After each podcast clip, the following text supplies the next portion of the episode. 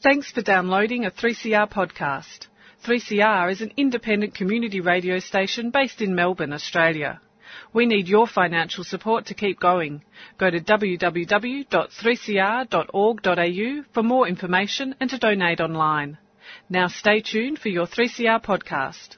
Well, good morning everyone. You're tuned to Community Radio 3CR. Time is just after 7.30 and of course it's time for the 3CR Gardening Show. My name's Pam Vardy. First up, we have to say a very good morning to Graham Sargent from Silky's Rose Farm. Graham, you always manage to come in on Mother's Day, and a big Mother's happy Day, Mother's Day yeah. to everyone. for the mothers. Yes. And And, and he's bought, and he's bought us some roses. well, There you go. I've got plenty of competition in here. Uh, I must say, out there, listeners, uh, it's like looking across a greenery here with. Yes, we have got a lot of Stephen. stuff here. Yes. Yeah, it's it's really good. And um, of course, the freeway is all b- being danced around this morning. yes, Stephen. I ended up having to come down Mount Alexander Road and what have you this morning again Yes. because they've closed the city link. yes. Oh dear. There Oh, seem well. to be more and more fun runs these days. Well, this is just, I think, freeway renovation still going on. Oh, okay. So I'm hoping that it will be finished in due course. I mean, in one breath, I'm really pleased that they're actually doing something with our roads. in the other breath, it's so frustrating. And Hmm. uh, I hate when I hear that beep go off and I'm travelling along at about 60 kilometres an hour, uh, Hmm. and you think, well, I thought you paid for speed on a freeway, and you don't get it. And yeah, so I, I do object to paying for driving slowly Yes. or getting caught in traffic. I Yes. don't think that's fair. But anyhow. Oh well. Yeah, yeah. So freeways, yes. Well, Yep. So a very good morning, Good Stephen. morning, right? Pam. uh, and yes, it is. It's going to be a lovely day, so we should all be out enjoying our gardens, uh, looking at stuff. Um, I spent a little bit of time last night when I got home from work having a quick walk around my garden, and it's surprising what wonderful things are, are happening even as you go into the sort of winter period. There's all sorts of lovely things flowering. There's Sasanqua camellias out. There's ornamental oxalis is out. There's cro- I've got autumn crocuses in flower. I've got masses of cyclamen in flower. Uh, so there's all sorts of things going on at the moment. So uh, if you've planned your garden properly, you should have lots to look at. So there. And a very good morning to you, Virginia Hayward. Good morning. I'm ex- I'm doing a walk at lunchtime at the Botanic, Okay. and it's going to be hell because there's a fun run. Of oh, so, course. so I'm going to have to walk in to do my walk. Right. Oh, there you go. You'll get lots of exercise, Virginia. Mm. Well, it's, it's interesting, isn't it, how how we s- tend to revere the, the sporting world, and I should not decry them at all. People getting out and, and yeah, I can't understand. I think it's an oxymoron saying fun and run in the same sentence. Yes. and, and in actual fact, they tell, Tourism Australia tell us the biggest recreational activity in Australia is actually going for a drive in your car, hmm. followed by tourism, um, followed by cultural activities, and then the sporting world.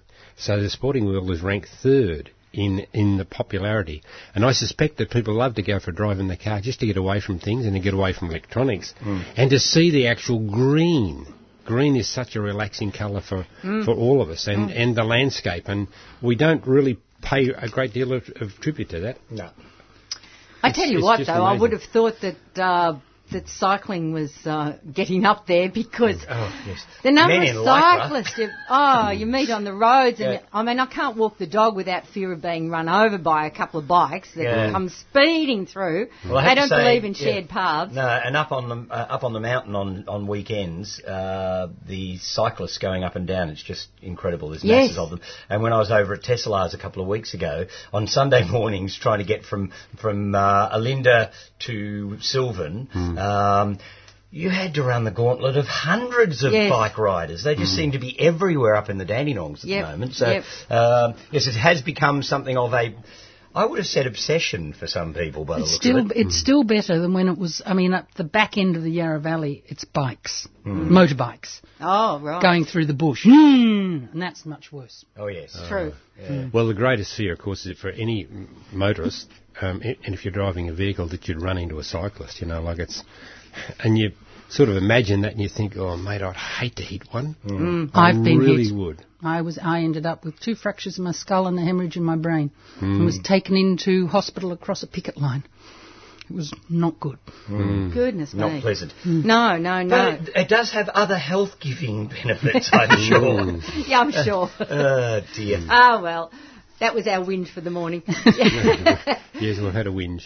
Graham, we should get back to the roses because people obviously think about buying a bunch of flowers Yes. on Mother's Day, but if they buy a living plant, Yes. and particularly, uh, you know, a rose is always memorable. It's it's it's become a, a you know a tradition to give roses Yes. on Mother's Day. Yes. Um, you've got all your stock there at the moment, haven't you? yeah. So maybe Well- a trip up to the farm today. Yes, there's there's roses still still flowering, and to to buy a rose in a pot and then plant in your garden, we get so many people say years and years years down the track.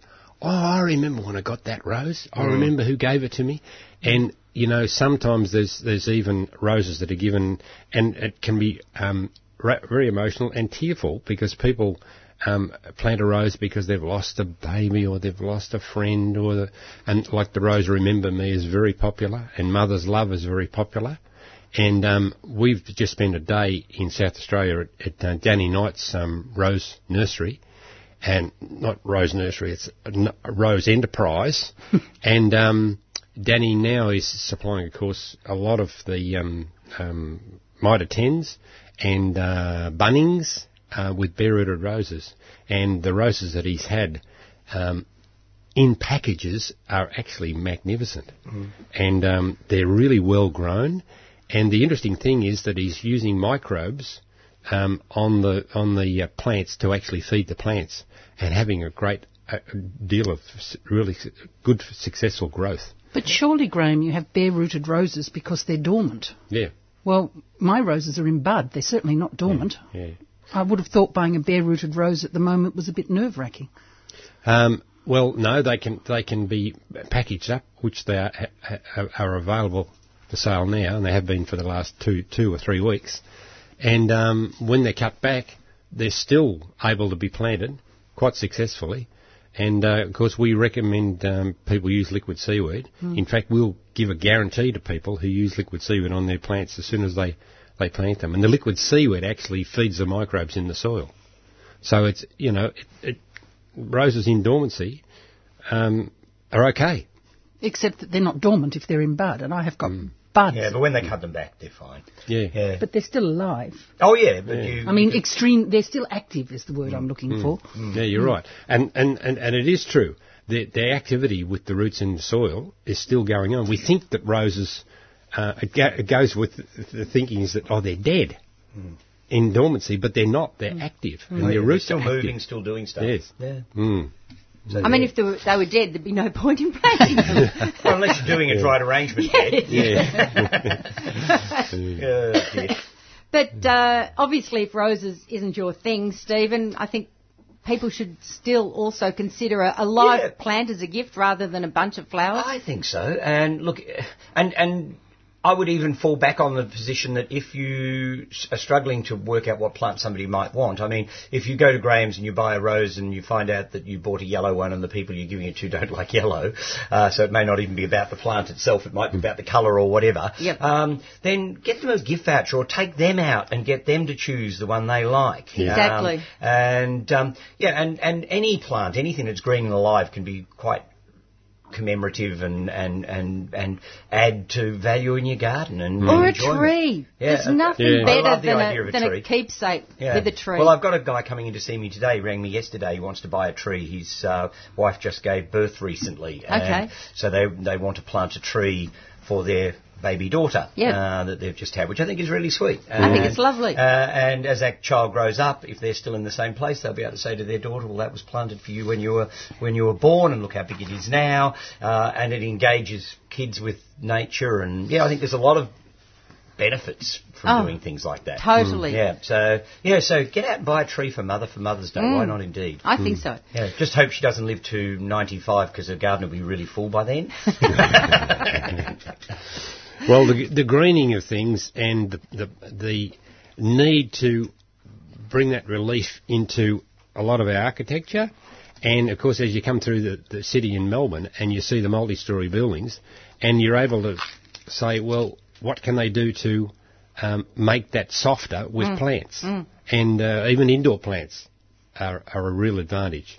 And we know that they're a benef- benefit to our health. Absolutely. Yeah. Yep. Yeah. Good. Okay, I'm going to. We don't have many community announcements because things seem to be winding up for winter. Everyone's going into hibernation. But uh, there are a couple of things I should mention. Um, firstly, uh, Friends of Burnley Gardens have got their uh, botanical art workshops about to start up again. Now, these seem to have become almost an annual event.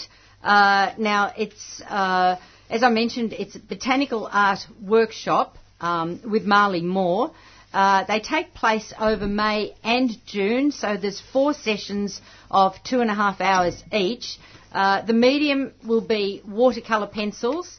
Um, it has a small class size, and uh, the workshops are for uh, members of Friends of uh, Burnley Gardens and and their friends, and it includes the opportunity to have your botanical illustrations included in a soon to be published book on Burnley Gardens. So there's an incentive. Mm. Wow. Fame. Absolutely. Don't know about fortune, but No, no, there won't be any fortune involved, I'll guarantee that. yeah.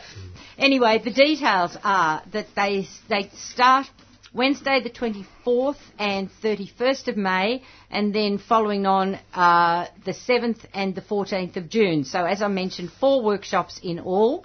Uh, the times are 10 a.m. through to 12:30.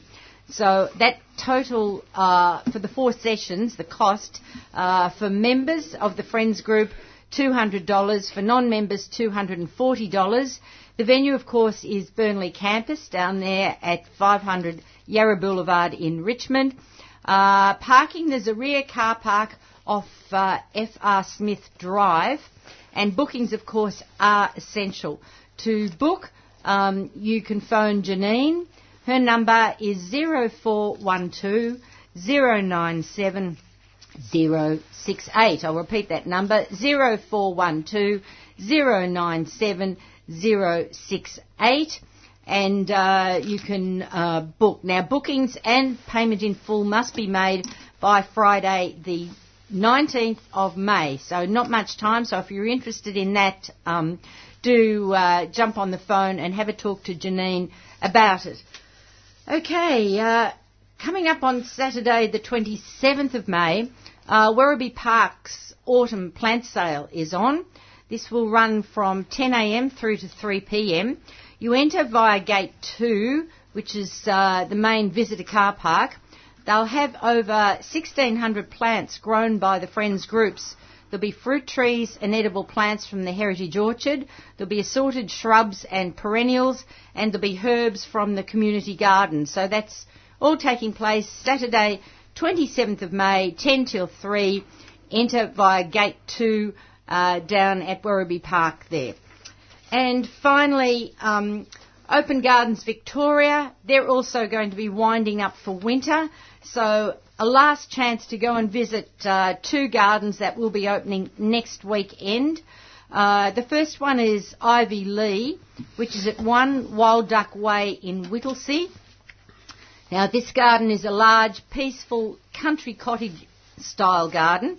It contains many deciduous specimen trees which should be in full autumn glory, such as Manchurian pear, crabapple, tulip tree, golden elms, pin oaks, five varieties of silver birch, and 12 species of roses.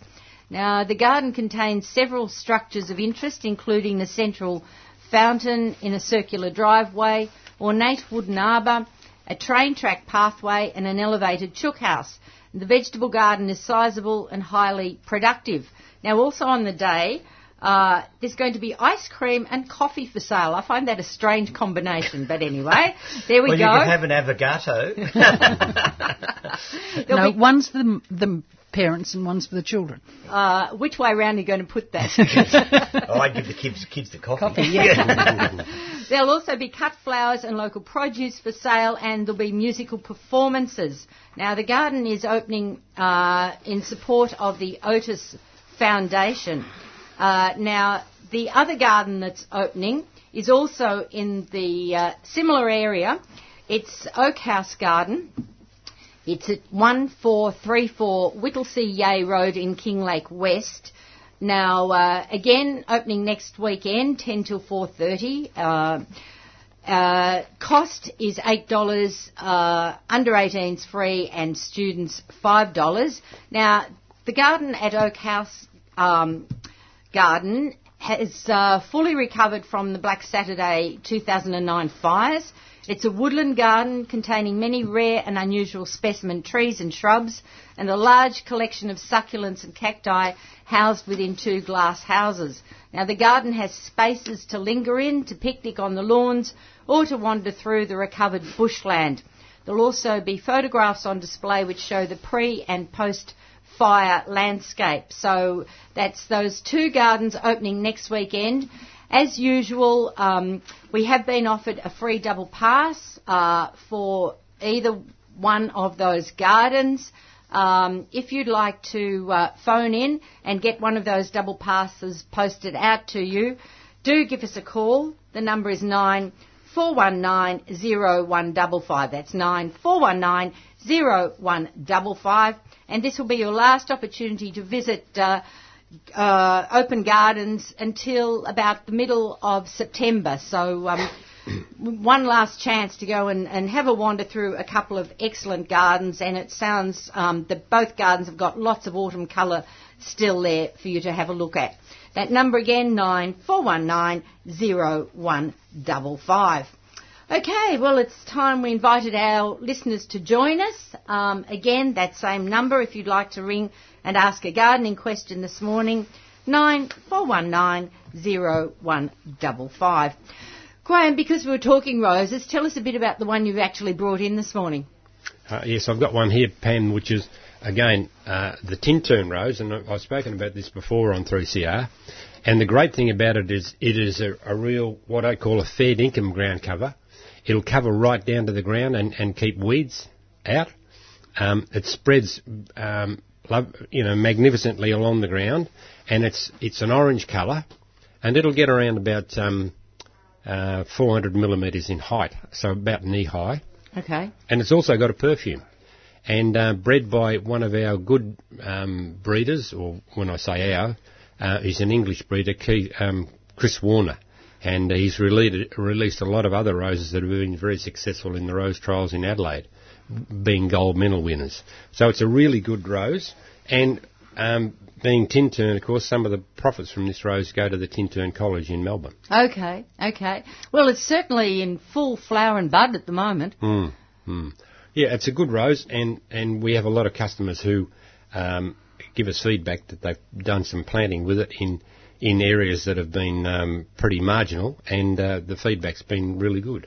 Marginal in what way? Oh, the soil's been um, fairly shaly and and um, you know, clay and that right. sort of thing, and um, and in areas where there's there's um, on slopes where you you get some runoff, mm. sort of thing, and it can be grown from cuttings too. Okay, that's mm. always good. Yeah. Yes, excellent. Not extra ground cover. Yes, exactly. Cover a whole bank. Yes. Wonderful. Okay, let's move on to some of your plants, Stephen. Well, I decided this morning to do some textural plants, things that have interesting foliage and texture. And when I started pulling things out, I suddenly realised I was going all around the world. So that's sort of part of the thing as well. Okay. So I've got here from South Africa, uh, uh, South African thatching rush, uh, Elegia capensis, in its greyish form. There's also a deep green form of it. Um, and it's a plant that loves water, uh, and it can go into water, but it can also dry out a little bit for periods as long as it gets inundated again at other times. So it would seem to me to be a perfect plant for around a large pond or dam that has different water levels mm-hmm. you know, as the dam goes down in the summer. Because a lot of marginal bog plants need to be kept damp all the time. Yes. And of course, in Australia, it's really hard to keep our water levels. No, you just can't do it here, can you? You can't no. really, unless you've got a spring-fed dam or something, which not many people have. Um, uh, then it's unlikely that you're going to be able to keep something damp all year round, particularly in high summer when it's most needed. Yes. Um, so Elegia capensis would be perfect around a large pond or dam. Um, it is um, uh, monoecious, so that means there's male and female forms. Um, so it won't even set seed if you've only got one, so it can't sort of take off. Is it weedy if No. you've got both? Uh, I don't believe so because you also need a bushfire first as well, um, because its seed is stimulated by smoke uh, in the wild. So when the the the um, what do they call it, the fynbos catches fire in, in Africa, then the seed of these elegias will drop to the ground uh, and and germinate then, but otherwise they don't. So the chance of it ever being particularly weedy is slim. And of course, I'm growing them from division, so all mine are the one sex. So Excellent. So there's no way I can be even if you buy ten plants from me, they're not. I don't know actually whether I've got a female or a male form, but it really doesn't matter. doesn't matter. Um, and when they do flower, they get these heads of um, coppery coloured, um, seedy looking things at the top of the stem. Uh, so the flowers aren't uh, showy, but they're actually very attractive. These sort of coppery things, and they're sort of shiny. So if the sun shines on them, they glisten. Okay. And the foliage is also, or the stems, I should say, because it's not really foliage. Um the stems are lovely, soft and, and fluffy and feathery, and they make fantastic cut foliage for, for vase work. In fact, in Africa, they're selling a lot of it to the to the flower markets in Holland and places Okay. like that. It will last in weeks, uh, or four weeks, I should say, in water. So if you're looking for a lovely, soft, fluffy, feathery foliage to use for floral artwork, um, uh, Elegia capensis could be hard to toss. And it will get to about a metre and a half tall. Uh, on a well-grown plant, and the clump will eventually get to about a metre wide. Um, It'd be perfect for my my dam, which I've got at the bottom of my garden, because it just goes down so far in summer. Um, it's the same principle as cannas, really, isn't it? Yeah, yeah, they can do the same sorts of things. So, so Elegia capensis, so it's a South African thatching rush. Um, it's in the Restionaceae family, so it's related to a genus that we have here as a native, which is the Restio genus. And they're sort of rushy, almost horsetaily looking plants. Yeah. Um, uh, but they give wonderful texture. They, they're quite good in a big pot, especially if you sit them in a saucer of water. Uh, but you'd need a reasonable sized pot. And the only warning I will give is that their rhizomes go quite deep down, and it's not a good idea to try and lift and divide them. They resent disturbance anyway, so you're likely to divide it into five and lose three. Um, and it's really hard to get out of the ground once it's in place. But it will hold the soil together really well, uh, so it's a good binder. Uh, and it's better not to disturb them once you've got them going. So you keep yours in pots, do you? I keep my stock plants in pots because uh, that way I can break them apart more easily. Uh, once they get out into the ground, it's just hopeless. Uh, and you just get this dense mat of fibrous stuff, and it's it's hard to even put a spade through. Um, so when I'm dividing them, I take them out of the pots, I wash the roots clean, and I actually cut the rhizomes apart with a pair of scissors, uh, and then gently tease them apart. I cut them back really hard. I pot them up. I still lose some, so I don't get 100% take with the rhizomes that I've divided. Um, and they generally take about four to six months to really start to get their vigour back again. So you certainly don't want to do it on a regular basis. So it's one of those plants that's not that easy. I mean, you could propagate it from seed if you could get seed, uh, but then of course you don't know what sexes you're going to have. So, Yes, that's- so although I still see it as being very minimally uh, weedy potential, uh, you completely stop that if you're growing it from divisions and only have the one sex. So it's a completely benign plant when you do that. Uh, and it looks stunning by a pond or dam with this lovely fluffy sort of um, uh, reedy look about it. So it's a good plant. They're in the South African bed in the Botanic Gardens if anyone wants to go and have a look Yeah, at them. I, I don't know whether the Botanic Gardens has got the grey one. I think the one that's in the gardens, I've seen it down there, it's beautiful. It's the, it's the rich green one. So it has bright green stems and dark green foliage. And this one is sort of slightly glaucous, so it's got a slightly bluish stain about it all over. Um, and I got it, I think I got it originally from Lyle down at Rorama Nursery, I think. Right. This one. I'm not sure now. I don't. I remember somebody bringing me the pot in though, so I don't remember whether it actually did come from Lyle or where it exactly came from. Uh, but it's a beautiful plant, um, and I love the restios. When you see them out in the in the fynbos in, in South Africa, they are iconic plants. They're just beautiful things. And um, and of course, coming from South Africa, they're very attuned to the sort of climates we have here, as long as they've got the potential to get damp Yes. part of the year. Yep. So really good plant. So that's the South African one I bought. Okay, where are Um, we going to next? I think we'll go to Taiwan. because we jump. can. Yes, that's a jump. Uh, this is actually a rubus, so it's a, I guess, a blackberry. Uh, Yep. In a sense, uh, this is Rubus rolfei from Taiwan, and it's a little ground cover plant, and so it spreads flat to the ground. It only grows to about I don't know about four or five centimetres deep, but it, it can make a mat about a metre or two across. Uh, it will root as it goes along, so again, it's a good binder. Of soil. Um, it won't climb up things or clamber over things, so it just makes this lovely smooth mat across the ground. And I could see it being a lovely thing, sort of covering a bank or something like Mm-hmm. that. I mean, I wouldn't put it in your little rock garden or something because I think it would eventually take over. Um, but if you wanted something that will cope with a bit of semi-shade through to more or less sun, uh, it doesn't like to get deadly dry, um, but um, as long as it has a little bit of ground moisture, it makes a wonderful little carpeting plant under things. It'll get little white blackberry flowers on it occasionally. I've never seen it form a berry, um, so I've never seen any fruit on it, and I wonder whether our climate's not cold enough for it to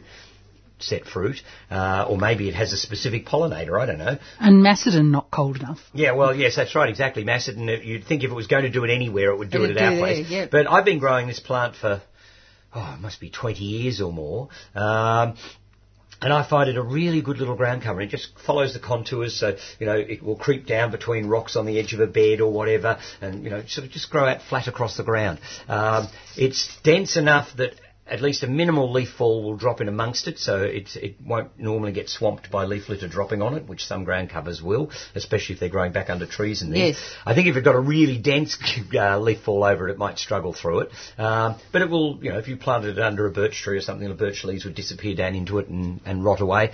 And it's just got the most beautifully shaped and scalloped and heavily veined little leaves, which I find very appealing. In cold areas, and we haven't really had a frost up there properly yet, but when you do get frosts on it, like, like wild blackberries, the leaves will often get a burgundy-ish colour through Okay, them, yes. which can be quite pretty in the winter. So it's not a showy plant, but it's it's subtly attractive, and, and I quite like it. And um, this is a poor man's blackberry.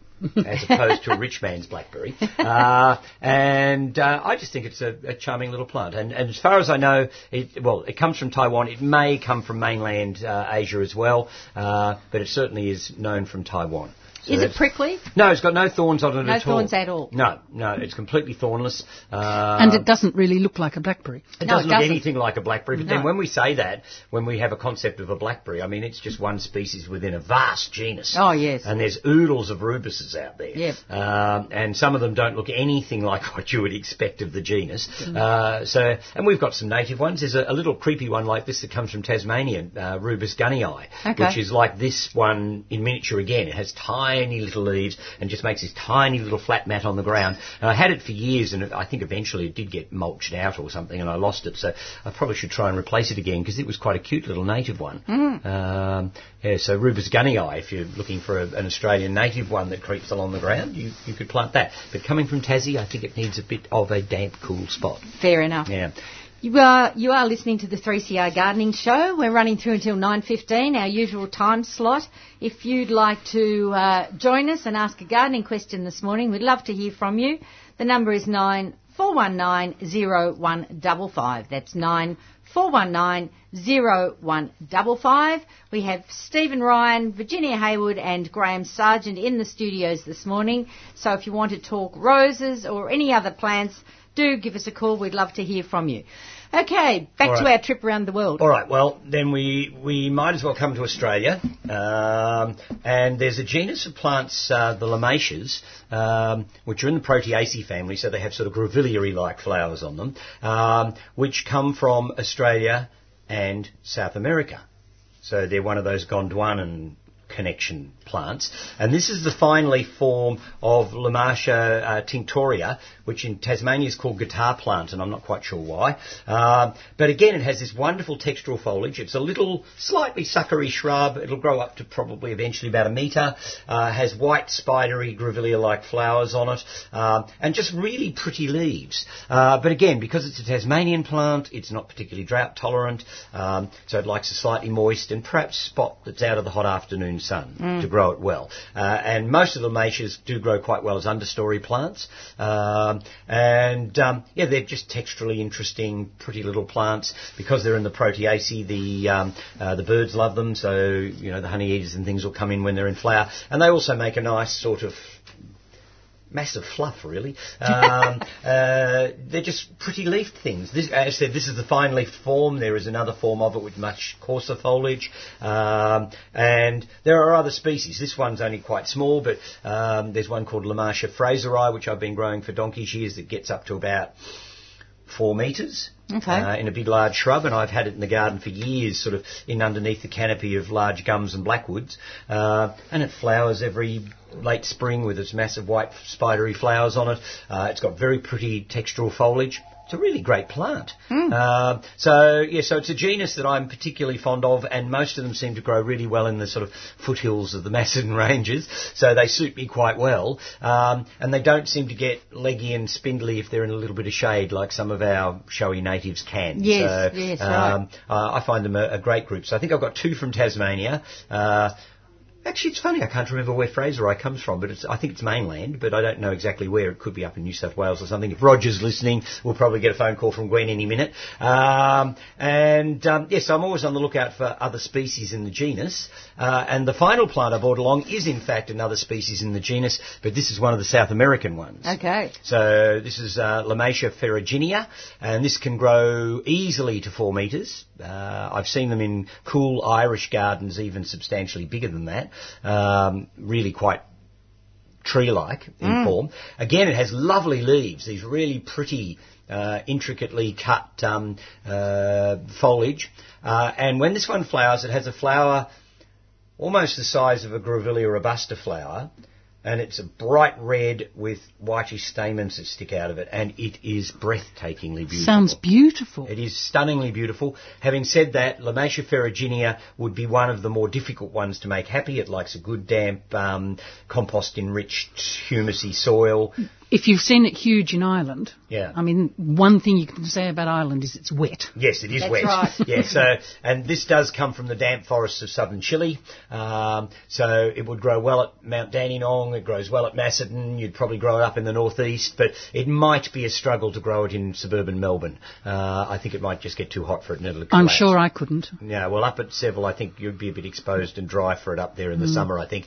But it is just beautiful. And when you see one in full bloom, Mm. I mean, you know, when you see Grevillea robusta in flower or you see things like uh, Illawarra flame trees in flower, it's got that sort of iconic mass of brilliant colour and it just knocks your socks off. It's the Yes. most amazing thing in bloom. And you don't see it for sale very often for obvious reasons. It's not, uh, well, it's easy enough to propagate, but it's not that easy to grow on because you do need specific climate to keep it in. But I thought it was really interesting to have a plant from Tasmania and one from Chile uh, in the same genus. Uh, and to see the variations that the genus has created in the different continents. And they've got that lovely jacarandery leaf, which Yeah. is so attractive It- because of its fineness and it lets the light through. It gives Yes, you shade, right. but it's not unpleasantly dense. Yeah, I think they're gorgeous. So yes, so I'm I'm on the hunt for more species within that genus. I love them. I think they're beautiful plants, and they do seem to fall through the net a wee bit in native nurseries. You don't see that many lomatias for sale in native nurseries. I've seen them in Sue's nursery. yeah, yes, yes, you would. I'm sure you would.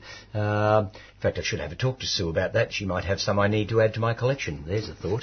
uh, so yes, I think they're gorgeous. So the lomatias, and uh, uh, it's only a smallish genus. I don't think there's that many species in the genus. There's I think two or three from Chile and rest Australian. Um, and uh, yeah, so you could have the national collection of them if you had the right sort of climatic conditions. There you go. And register with Plant Trust. Yes, exactly. Okay, Stephen. While we're uh, we're talking about around the world, oh yes. we should actually mention um, the trips you've got coming up with Yeah. ASA. Well, if somebody puts their socks on and runs like mad, they could join my French tour, which uh, is coming up uh, on the 10th of June, so it's not that far away. So you'd need your, you'd need to already have your passport in order. Um, uh, but we do have still a couple of spaces left on the French tour if people wanted to join it. Uh, it's the garden chateaux, and villages of northwestern France, so all up through Normandy and the Loire Valley, um, and it is well. Pam knows it's a stunning tour. Oh, it's brilliant. Yeah, yeah, the, the Brilliant. places we go to and the uh, and the gardens we see, and you and you see the Bayeux tapestries, and you go to the beach landing sites, and we visit a war cemetery. We we we go to the fine art gallery in Rouen. We we see the apocalypse tapestries at Angers. Um, so it's not just about gardens; it's a whole cultural tour. Um, you, you'll see more gilt furniture than you've ever seen in your life before. uh, lots of gilting everywhere in some of those chateaux. Um, and yeah, it is really quite a tour. So that's coming up on the 10th of June. So And, and, and we should, uh, uh, I need to add to that because you haven't enticed people enough because one of the things that really stood out that you and I were drooling over in the in the actual gardens, particularly in the in the um, in the Loire, was the fact that so many of these gorgeous gardens have got running streams through them, Oh, and God, it's yes. to die for. Yeah, it's really, really annoying because you go to these places and the green and the grass is always green and lush, and there's little bubbling brooks and big streams and things bubbling up out of the ground all over the place, uh, and and you've got weird things like ornamental grasses and hostas growing in the same bed, and you know, uh, shade-loving things out in full light, and and and you know, roses covered in clematis and. Um, it's just such a verdant place. Oh. It is just so lush and gorgeous. Um, and And uh, of course, Normandy is, is almost the, the fruit bowl, the vegetable Yeah. bowl of, of, of France. I Yeah. mean, it's so productive. Grow bloody good cider and, and, And. Calvados and stuff there as well. Uh, so you have to eat good food, you have to drink good wine, you have to have good cider. Um, we have some meals in some of the chateaus. Um, uh, some of the owners are very kind and they let us in and we, we sit there and eat off their serve um, uh, crockery and, and with their Georgian silver uh, cutlery and their and their Waterford crystal glasses and, and all that sort of stuff. And, and it is a really good tour. So if you're at all interested, get in touch with um, Australians studying abroad post haste. And I might add too that we've had a we had our Madagascan tour filled, uh, and we've had a couple drop out uh, through health issues. Um, so the Madagascan tour is coming up on the uh, from the 9th to the 31st of October. Uh, so you have got a tiny bit of spa- space here if you wanted to join that tour. Um, and uh, so I've got a space for a couple uh, on that tour, or a twin And share. it really is an opportunity. I mean, Hmm. because you, you can't just decide to go to Madagascar on your own. It's Oh. going to be way too impossible. It It's really, really is. difficult to do on your own. I mean, you could do it, but then you'd But still you- have to hire a local Oh. tour Guide. guide and all that sort of thing to get around. And I remember when Craig and I did it um, the first time back in the mid 90s, we did exactly that. Uh, we arrived in Antananarivo, we found ourselves an agency, we went in there and negotiated with them not speaking any English to speak of and us not speaking any French to speak of.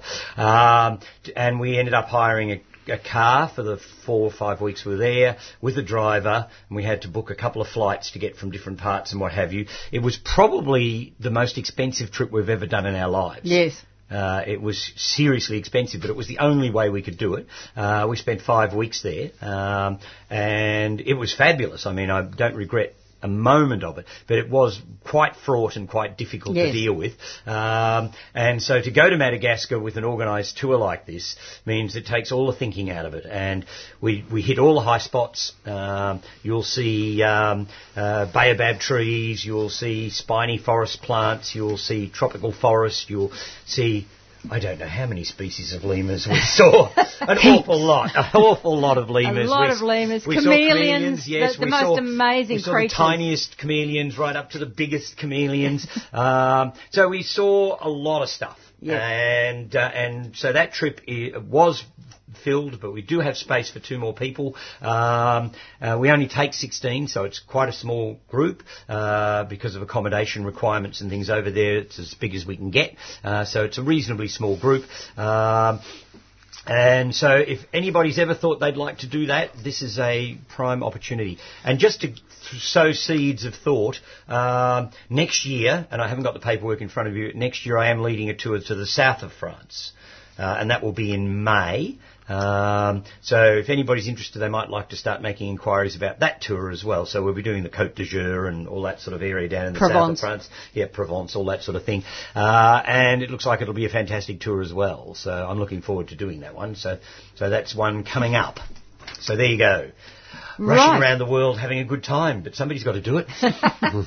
Okay, that number again, if you'd like to join us this morning, you are listening to the 3CR Gardening Show, and we'd love to hear from you. Nine four one nine zero one double five. That's nine four one nine zero one double five. Incidentally, I should uh, put a call out to uh, Teresa in Noble Park. Teresa, I did receive your letter, and I have responded to you. Um, you should uh, receive a letter from me in the mail, um, hopefully early next week. So uh, thank you for writing in, and uh, and uh, as I say, hopefully you'll hear from me very soon.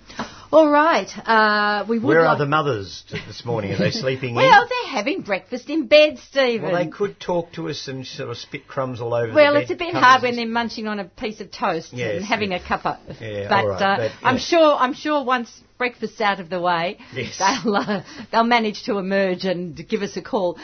Virginia, you brought in a heap of stuff. Let's get started on some of yours. Well, one of mine, which makes the whole thing look huge, is a almost a, a piece of tree, really. it's the Mexican tree daisy. It's uh, Montanoa bipinit. I can't remember it. By Panadafida. Thank you.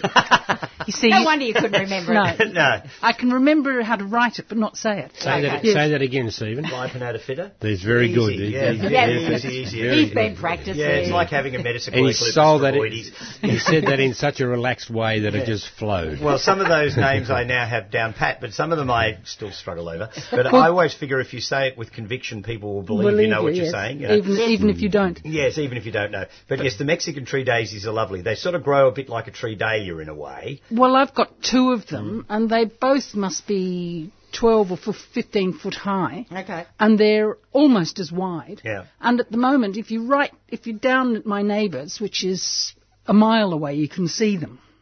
They're just because they're absolutely covered in white daisies. They've got a yellow centre. They're, they're, I mean, they've, they've faded overnight in the car, but they're absolutely it didn't beautiful. pick well, did it?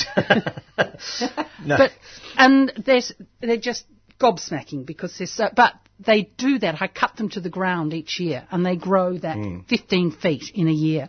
Wow. I don't know what would happen if I left them alone. I can tell you what happens if you leave them alone. Uh, they get more and more twiggy and they'll sort of go over like a big old buddleia. Um, and mine actually is going through its second year without being cut down at the moment uh, because I didn't get round to taking it down last year. Um, and it does seem to me that it's going to make it later flowering too for some reason or another. I don't quite know why. I would have thought it might have been the opposite way around and it would come into flower earlier. Um, but um, uh, I do find them a bit frost tender at Macedon, so sometimes they come out into flower and the frost knocks them, so they go all black. Um, but in less frosty areas, they are fantastic, the Mexican tree daisies. Can you Uh, use, use them to cover things up like a shed or anything like Oh, that? you would, uh, You can do? except of course that when you have to prune them down, uh, you're going to expose the shed again. But that would only be for a comparatively short time. Yes, they're, they're, they're quick growing. And they are, I mean, when they're in bloom, like at the moment, they are just fabulous. I mean, it's one of the things I find ironic about the Open Garden Scheme closing their gardens. My garden is looking absolutely stunning at the moment and will continue to do so right through the winter. All my camellias, which will flower between all the different ones I've got, will flower for months. Will flower right across the, Yeah, um, all the through the winter. winter, yeah. And this thing is absolutely superb. I'll chop it down. Um, it is big. You wouldn't want to put it in a suburban front yard. Well, unless you just wanted one thing in the suburban front yard, then maybe you could put in a Montanoa. Uh, but they are the thing I love about them when you talk about the, the speed of growth and things. That's actually part of their charm. It's like the tree day. You can sort of watch them grow, and there's this excitement of watching this thing sort of erupt into this humongous thing all in one season. Um, and I think they're great. But I do find that that one you brought along today is the only one that I find marginally cold hardy enough. I've actually killed a couple of the other species with the cold up at Macedon. Uh, there's one I think called Hibisciflora or something like that, and that seems to be much more frost tender, and I killed that very quickly. I find with this, I do, where I've planted it, it's quite safe, but where Sue's put hers, she finds it quite brittle. Oh yes, they can snap. Mm. Yeah. And the birds can snap them, whereas I've got it in amongst a whole lot of rhododendrons and camellias. So it's got a bit of quite, protection. It is quite protected, yes. yeah, Yeah, Yeah, I've well, it's the same with the tree dahlia. You're out in too much exposure, and they tend to snap in the bang. wind and mm. Yep. all that sort of stuff. I've. So, seen them growing up through climbing roses. Things like climbing Lorraine Lee and that sort of thing, and they sort of support one another. And um, you must be really a bugger good. to prune one of them, though. Oh, that's Yeah, what yeah. I was thinking. How do you get in to cut it down? Yeah, yes, yes. I'm not sure about climbing roses and other things that need to be pruned with them. Oh, you've got to be adventurous, Steve, Oh, uh, I think you've, you've got to be a bit masochistic, actually. Or mad. or mad. Yeah, man, that would work. exactly. okay, we better go to our first caller, and we have uh, Pam in Kyneton. Good morning, Pam. Hello, all of you down there, telling me all these things that make me feel very envious. It's all right, Pam. You can grow some things that other people can't. God, I can't at the moment. Everything's been dead from frost. Oh, oh, dear. Yes, you've had a few up in Kyneton already, haven't you? Two weeks. of frost. I mm. can't get over it. We've never had this much frost before. Oh, goodness. Anyway, I've been trying to save my dahlias and I was doing a good job putting frost cloth on every night and then one night I forgot. No. Oh, Oh well, they'll come back again. yes. Anyway, Stephen, I wanted to ask you about Azaras. Yeah. Um, I I have um, well, oh, I'm sitting on top of the hill that looks down over the river valley, which they've now just decimated. Everything's been flattened and dug out and burnt. Yes, all those Um, willows. Mm. Yes, all those, you know. So now we have a drain. Um, and they're building a bridge, the new bridge on the estate over the other side of the river, which I'm going to be able to see now from my back door. Yeah. And I wanted to put a screening tree in, but I didn't want anything too dense. Yeah. And I thought an azara might be a good choice. What do you think? Well, I wouldn't talk you out of it. I think it's a lovely little tree. Um, Azara microphylla is the, I think, the pinnacle of the genus. Uh, so it's the one I'd go for uh, if you're looking for something like that. It'll grow to about. Well, I've got a couple of old ones in the garden at home, and they'd be about four metres tall. Yes. Uh, not overly wide; they'd probably be a couple of metres through, and they're just very light and airy. And when they flower in sort of late August, uh, you won't see the flowers particularly, but the scent of vanilla will waft all over the garden, and it's just fantastic. I love it. In fact, I went. I love the plant so much that I've got one in my back garden.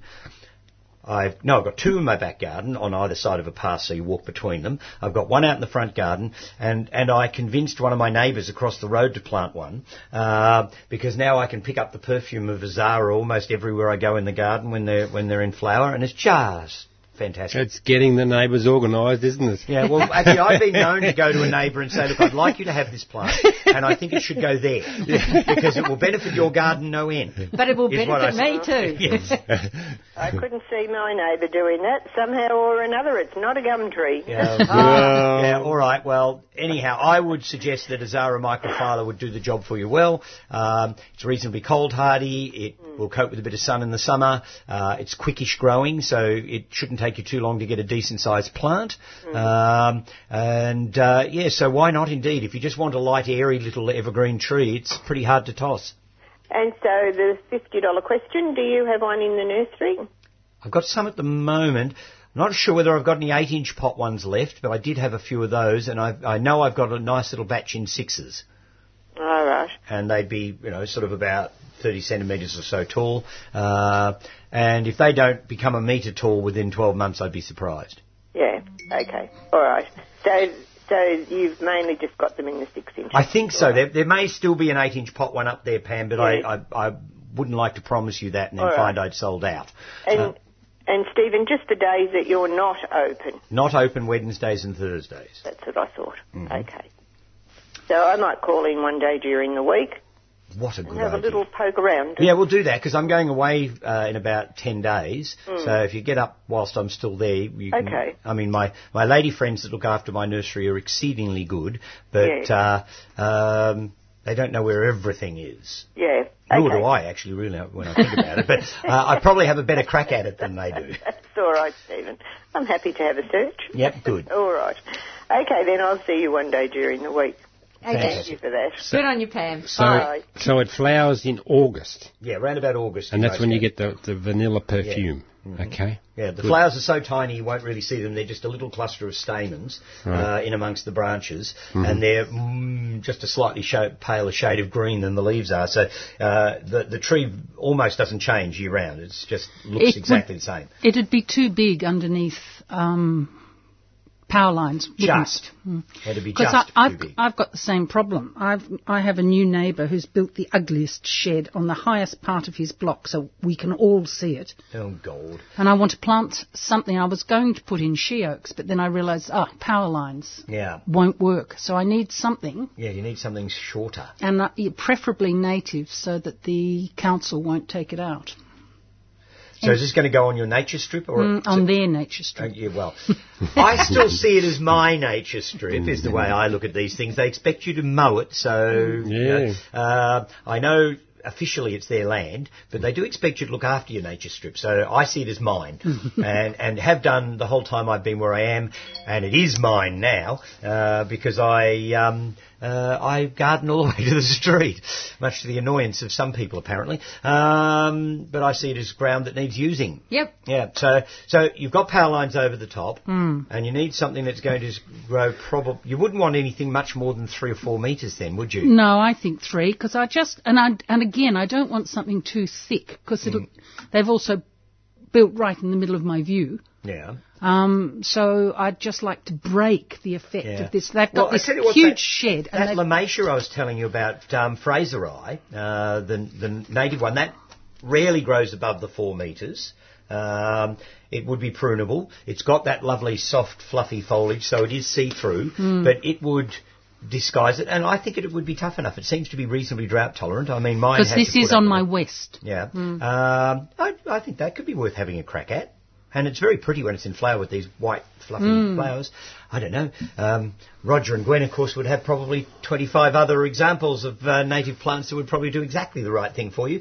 But certainly. Well, I'm I'm going to Cranbourne tomorrow, so I'm going to have a bit of a look. Ah, good idea. Yes, yes, you might find just the plant you're looking for. Yes, yes.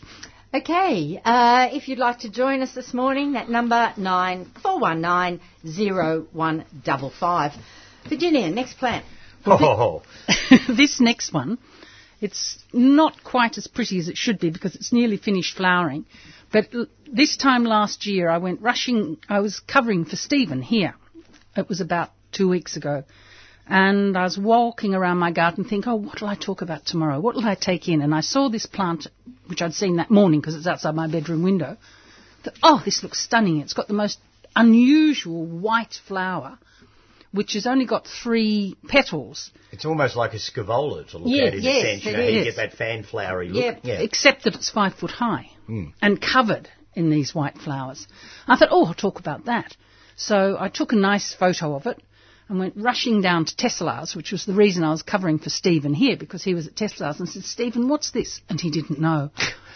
And I was Yeah, so- I said, I don't know, which is something I don't often have to say, unfortunately. You've never said it to me before. I was so thrilled. Uh, I'd never come across this plant, but when you explain the plant, uh, the reasoning is fairly obvious when you think about it, because it just hasn't been here. No. I then wandered around everyone else. I went to the both the Yerminers. I went to Antique Perennials. I saw Jeremy. I asked Jeremy. None of them knew. So the next, when I, I came down the next day, did the radio show, went back up to Seville, rang Meg, Salvia Meg, and said, Meg, would you come over for a cup of tea tomorrow? I thought, well, maybe she'll know. She walked in. I said, Meg, what's that? And she said, oh, Rhinacanthus speziana.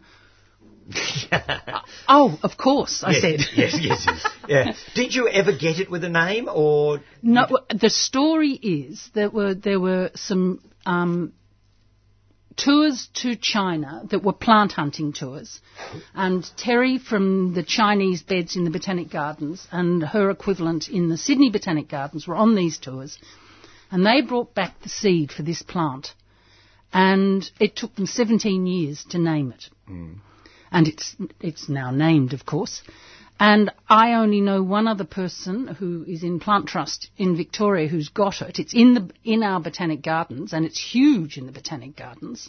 And when it's in flower, it's just stunning. But I saw it when I went up to a Botanic Guides conference in Sydney. It was in Mount Tomah there. I am. And apparently the Sydney Friends sell it. And if you look on, on blogs from Sydney, there's a number of people there who grow it. So it is around, but it's not around in Victoria. So what I've got to do is actually give people.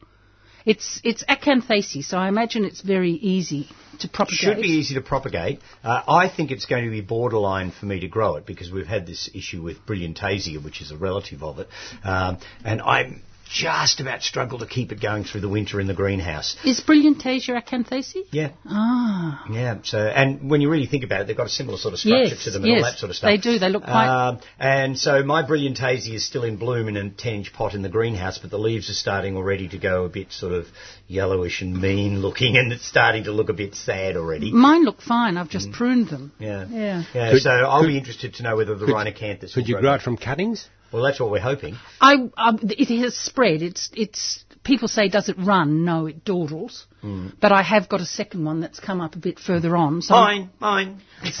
well, I thought you could take this and have Yeah, a go at and, that. yeah, I might t- That's why I strike a cut such a big, big Yeah. piece to bring in. But it is, it is lovely and it is rare. And It's I'm got good leaves, big, boldly mm. veined Oh, yeah. leaves, mm. uh, and the white flowers, they are just gorgeous. They've got sort of a pinkish Tinge, background yes. to them, but I guess from a distance in the garden it would look fairly clean Yeah, white. it, it does. It's the bud has got a slight pinkish, mm. purplish tinge, and then it comes out very white. And what is it's that scaevola is just the three petals, three petals on only one half of the plant, and it makes it very, very extraordinary when you look at it. And the leaf's very um, interesting, uh, ribbed, isn't it? yeah, Mm. oh, it's, a- and it's a uh, very it's got good real character. foliage. You know, some of the justicia, you get those very big leaf Oh, justicias, and they've got a similar leaf. Mm. I've become terribly fond of acanthaceae. There's some gorgeous plants Mm. in that in that family. Uh, I remember when we were in Namibia, uh, there was some little sort of ground hugging acanthaceae. I can't remember what the genus names were now, but they were little flat things with these circles of blue flowers um, in in like little posies in the middle of them, and they sat flat to the ground so the elephants couldn't eat them. Ah, They could stand on them though. Um, but um, yeah, so they And when we were, when we were in Mauritius, we we were climbing down to a stream, and it was just full of brillantaisia, which here Hmm. sea every- of blue. it was extraordinary. And here everyone grows it in quite dr- dry circumstances and in sunny circumstances, and this was in the shade, in the water, Hmm. and the, it was just In the tropics.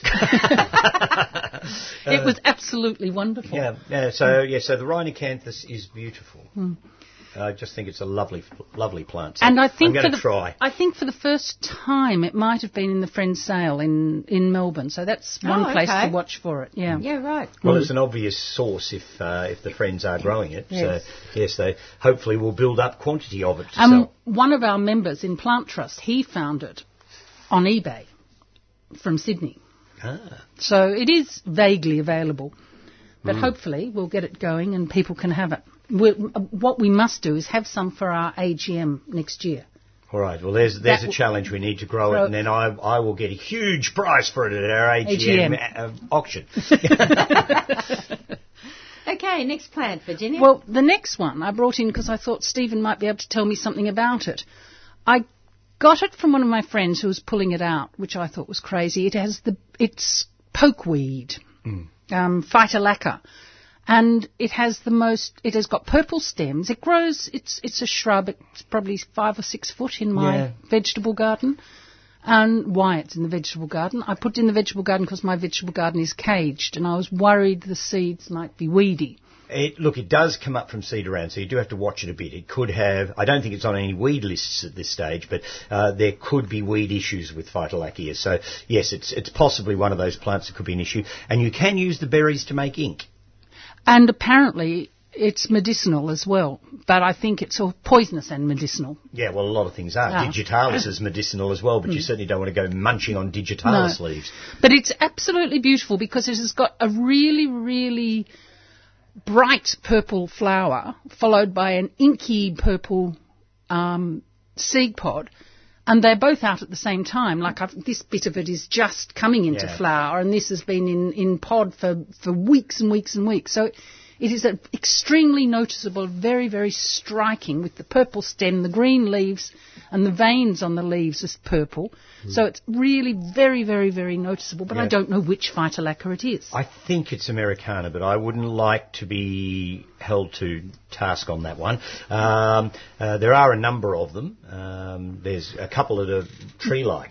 I remember a song from late 70s, early 80s, Polk Salad Annie. And one of them is, a, is called Poke Salad. It's not salad, but salad, S-A-L-A-T. Yeah. And there used to be a song when I was younger called Polk Salad Annie, which was, I loved. It was a great song. The, the, the colour in the flowers rather amazing, isn't it? It's Oh, a- yes. I don't know Yeah. what, how you describe it. I mean, it is, is purple, but it's vibrant. Yeah, it's Hmm. it's in the pink purple spectrum. So it's Hmm. not the blue purple side of things, it's the hmm. pink purple. So you'd probably call it sort of a magenta Yes, hmm. yes. Yeah. colour, Yeah. something like that. What's, what we're still striving for to get in, i- that colour in the rose. Hmm. Yes, yes.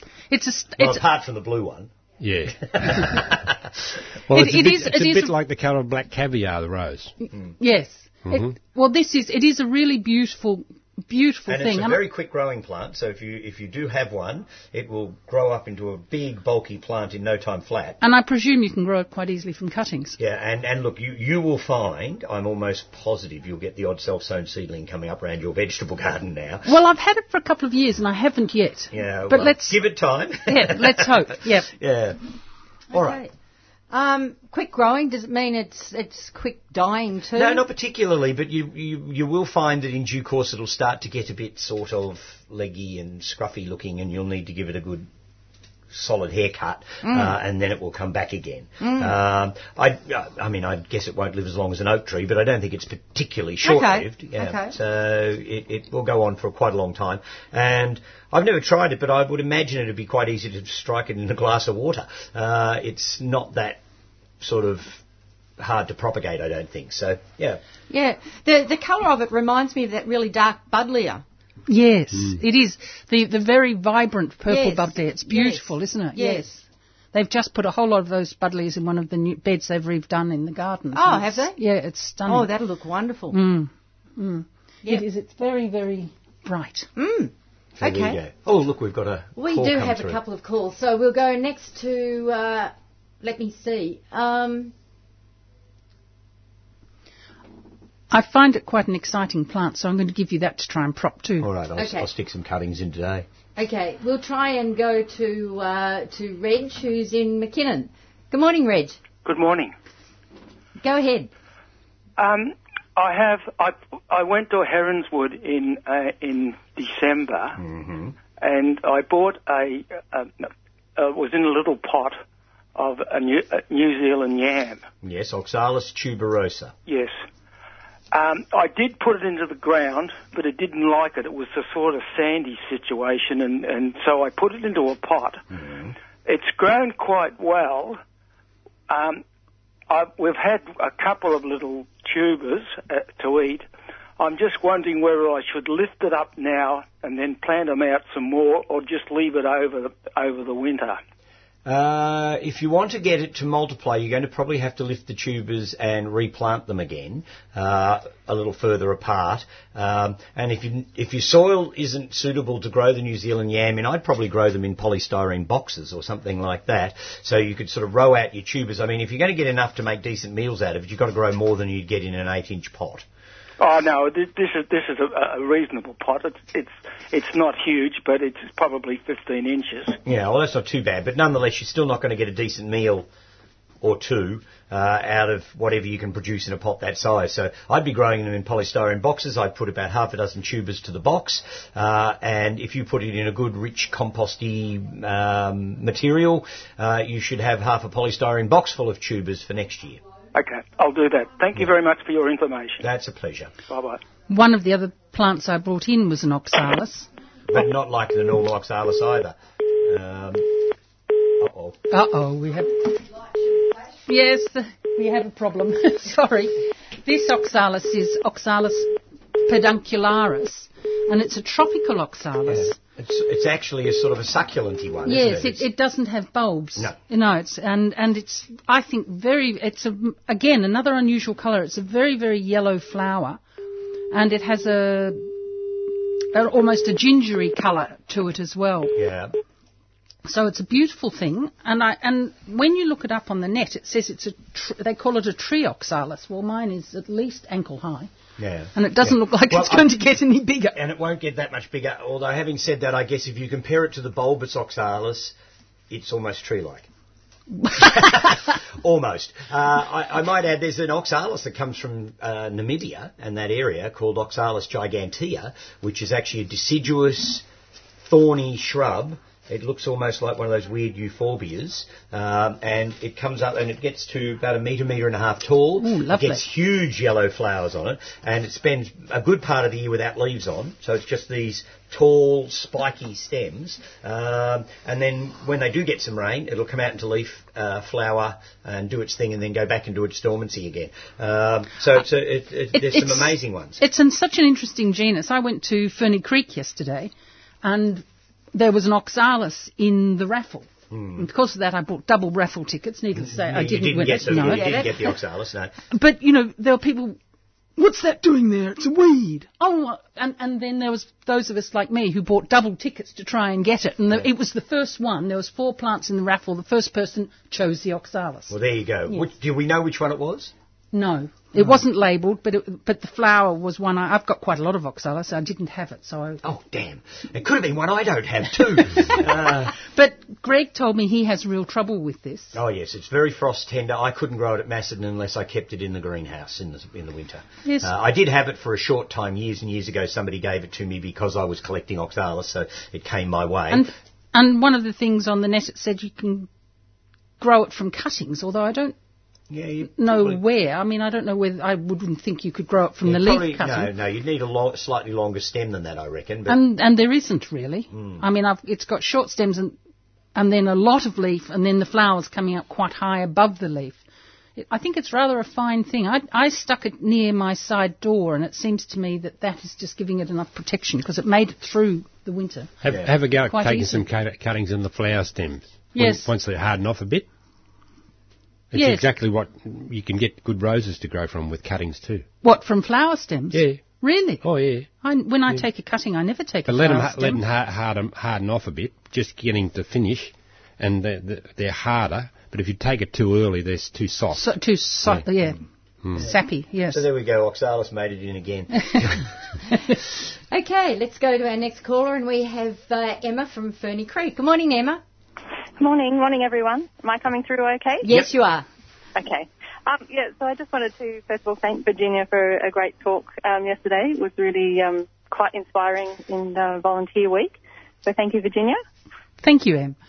And um, I, one of our um, matriarchs at our at our um, society, Maisie James, brought up um, a cutting from Enkianthus, and the autumn colour in it was absolutely stunning. But um, we were just wondering if you could talk generally about the other varieties of Enkianthus and which um, are best for autumn colour and the um, the flowering colours in spring. Yeah, well, Enkianthus is a smallish genus of shrubs from Asia in the Ericaceae family, so they're related to the rhododendrons, azaleas, ericas, all that group. Uh, so they do like an acid soil, they do like a mulched soil, and they would make very good companion plants for azaleas, rhododendrons, etc., etc., etc. The main species available in this country are Campanulatus, which has pink veined flowers in the spring and a very tiered, layered sort of shrub, almost a pagoda-like plant. Um, and it goes into the sort of bright orangey colours in autumn as a rule. Um, Perulatus is probably the best of them for autumn colour. Uh, it goes brilliant scarlet in the autumn and has tiny white flowers, but is notoriously difficult to propagate. Um so it's very rarely available for sale, and it makes a sort of a more dome-shaped bush, probably. Well, there's a big old one on Mount Macedon in one of the gardens. It's probably been there for 80 or 100 years, and it would probably be two metres by two metres. I've got one in the garden at the nursery. It's about 20 years old, and it's about a metre by about half a metre. And how do, you, how do you propagate it? Layering seems to be the most sensible way to propagate it, but of course from layers you only get a very small number of plants back, so it's not a very commercial ma- management way. It That was what Maisie said about hers, because I said to her that's absolutely beautiful, and she said I, it can be air layered, but the easiest thing is to layer it. Nobody's been able to propagate Yeah. it, and then of course Otto said, "Well, I have." Of course, Otto has. Um, but um, this year I'm actually going to try raising it from seed as well. Uh, there should be no reason why I can't grow it from seed. I've got plenty of seed forming on my plant, and I've got access to the ones up on Mount Macedon as well, so I can get plenty of seed. Uh, but it will need to be done in a sealed container, sown on the top of peat moss like you would a rhododendron or something like that. So I'm going to give it a crack this year because I'm getting sick of having this gorgeous perulatus in the nursery garden and very rarely having a plant to sell to people. I think I've got three or four little ones in six inch pots that were grown from layers, um, but I'm never going to get rich out of that. Um, so Perulatus and, and Campanulatus are two of the most commonly seen ones around, although not always that easy to get. Deflexus is similar to Campanulatus except the petals curl back, but it's autumn colour and its spring flowers are much the same. And the other one that is worth looking out for is one called cernuus rubens, which is C-E-R-U-U-S rubens. You can't say W. Because then people misspell it. Um, and it has the same form as, as Perulatus, and it does go brilliant burgundy reds in the autumn, but its flowers are a sort of a dark coppery brown. Um, Doesn't sound actually that good, but it is actually really pretty when you see them in flower. So they're the main ones that you'll see. There are other species out there, but they're, they're so rarely available in any species or form. Um, I would snap up any Enkianthus when I saw one, uh, if you're in the right climatic zone to grow them. It's, that's exactly the reason, is, isn't it, Emma, that we talk about needing plant trust. I mean, it's. I just thought it was so beautiful when she, when Maisie brought that in, and yet it is so hard to find. Not because it's that difficult to grow, but it just isn't propagated and people don't sell it. Mm, yeah. Yes, uh, and look, I would never sell an Enkianthus probably if I didn't have a couple of decent sized ones in the garden so that people can see what they do as they get older. But they're a great plant because they have good form, they have good autumn colour, they have attractive spring blossom, um, and yeah, they're, they're, they look a bit unique. They're soft and light and airy, so they're, they're good to take away some of the stodginess of azaleas and rhododendrons. Uh, and of course, because of their autumn colour, they give you something out of sync with them as far as colour's concerned. I think the Enkianthus are a great group of plants. Thank Okay. you. Thanks, everyone. Righto, bye. Bye. You are listening to the 3CR Gardening Show. In the studio this morning we have Stephen Ryan from Dicksonia Rare Plants, Virginia Haywood, who's a guide there at uh, the Botanic Gardens in Melbourne, and Graham Sargent from Silky's Rose Farm in Clonbinane. So we'd love to hear from you. We're running through until 9.15, so you've got a little bit of time to jump on the phones. That number again, 94190155. What have we got left, Virginia? Well, Salvias. Really? yes. I know it is a shock when I bring in a salvia, Yes. but I do have over a hundred in my garden, so it's very hard not to. Hmm. And at the moment, there a whole lot of them are just coming out. This one is out and is absolutely beautiful and is a really big flower, and it's taken the journey down in the car very, very badly. Yes. And this one, I've got about five of this around the garden, and it's just in bud. And as you can see from the size of the bud, it's a really big flower. Now, this is pink icicles and oxyphora. The oxyphora is a really, really um, bright, soft pink. That sounds like a contradiction in terms, but it's a really unusual pink flower. Uh, it's quite big. It is at least shoulder high. It comes from Bolivia, and it's in flower now and absolutely beautiful. And would probably frost I've got for me. I don't know. Yes, it is Bolivia, but I think it comes from high Bolivia. And Meg's got it in her garden, and she gets frost.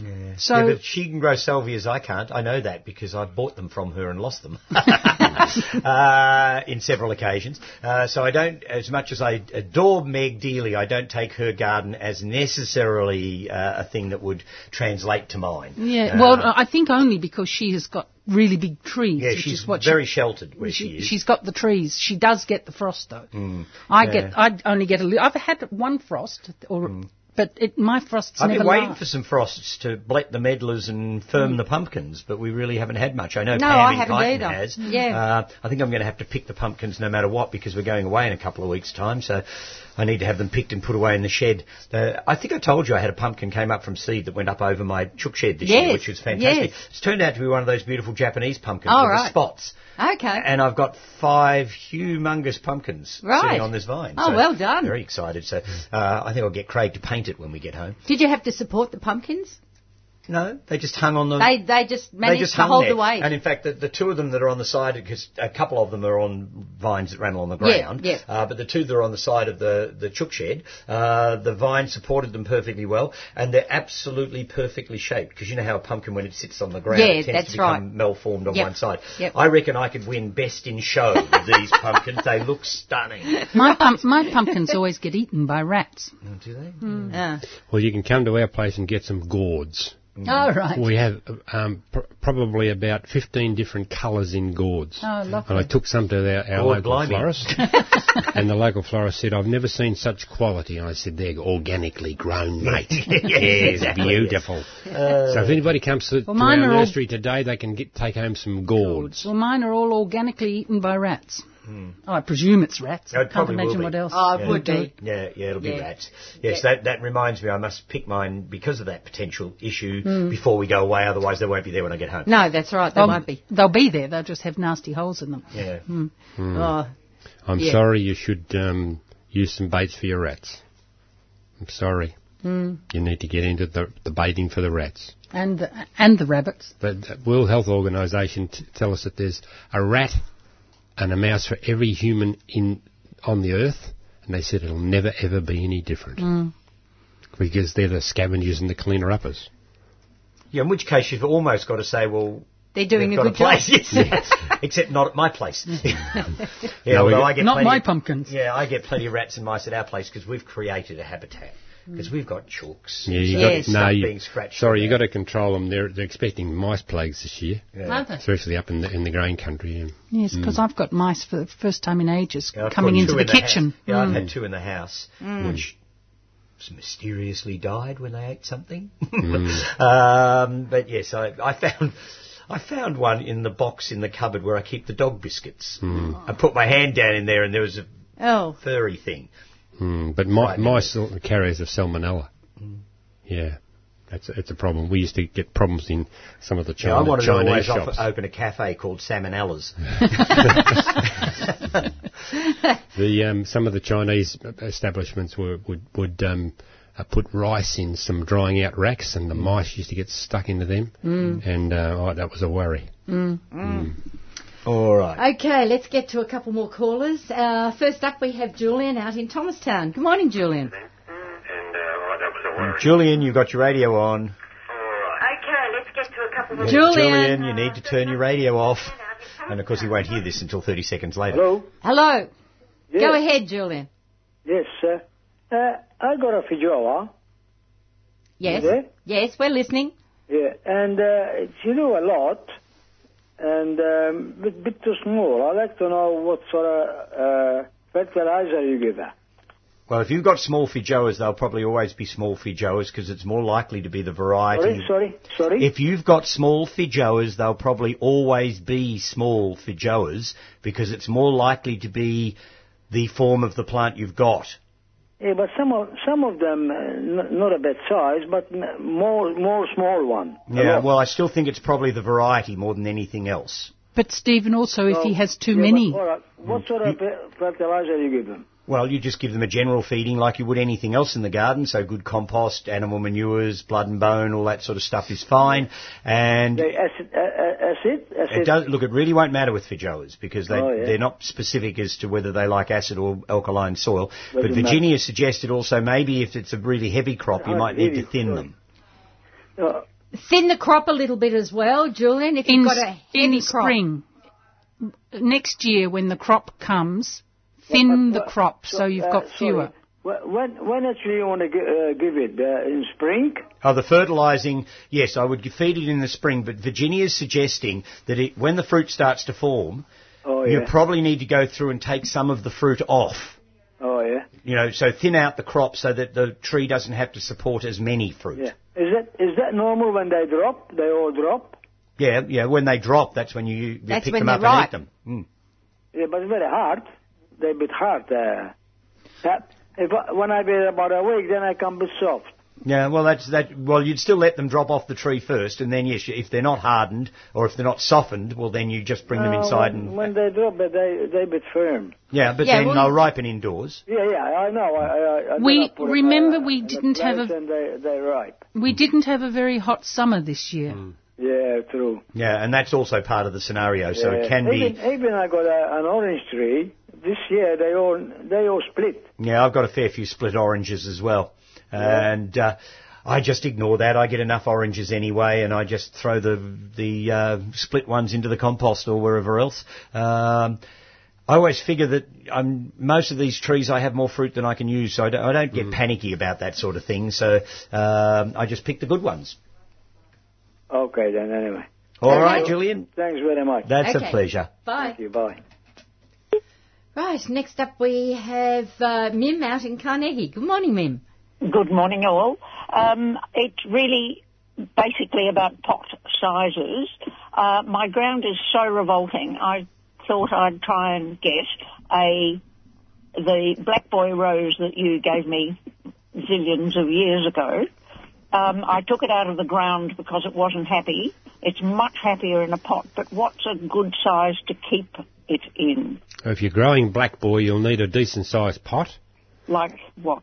Oh, well, in the old language, you need, need at least um, 18 inches in diameter, Right. and we, you will need to change the potting mix every year. Oh, goody. So if uh, well, well, black boy is so vigorous, you you would need to do that. So you need to um, get a tarp and tip the pot out, and Yep. also cut the roots off every second year. Cut half of the roots off in Oh, in the oh. pot.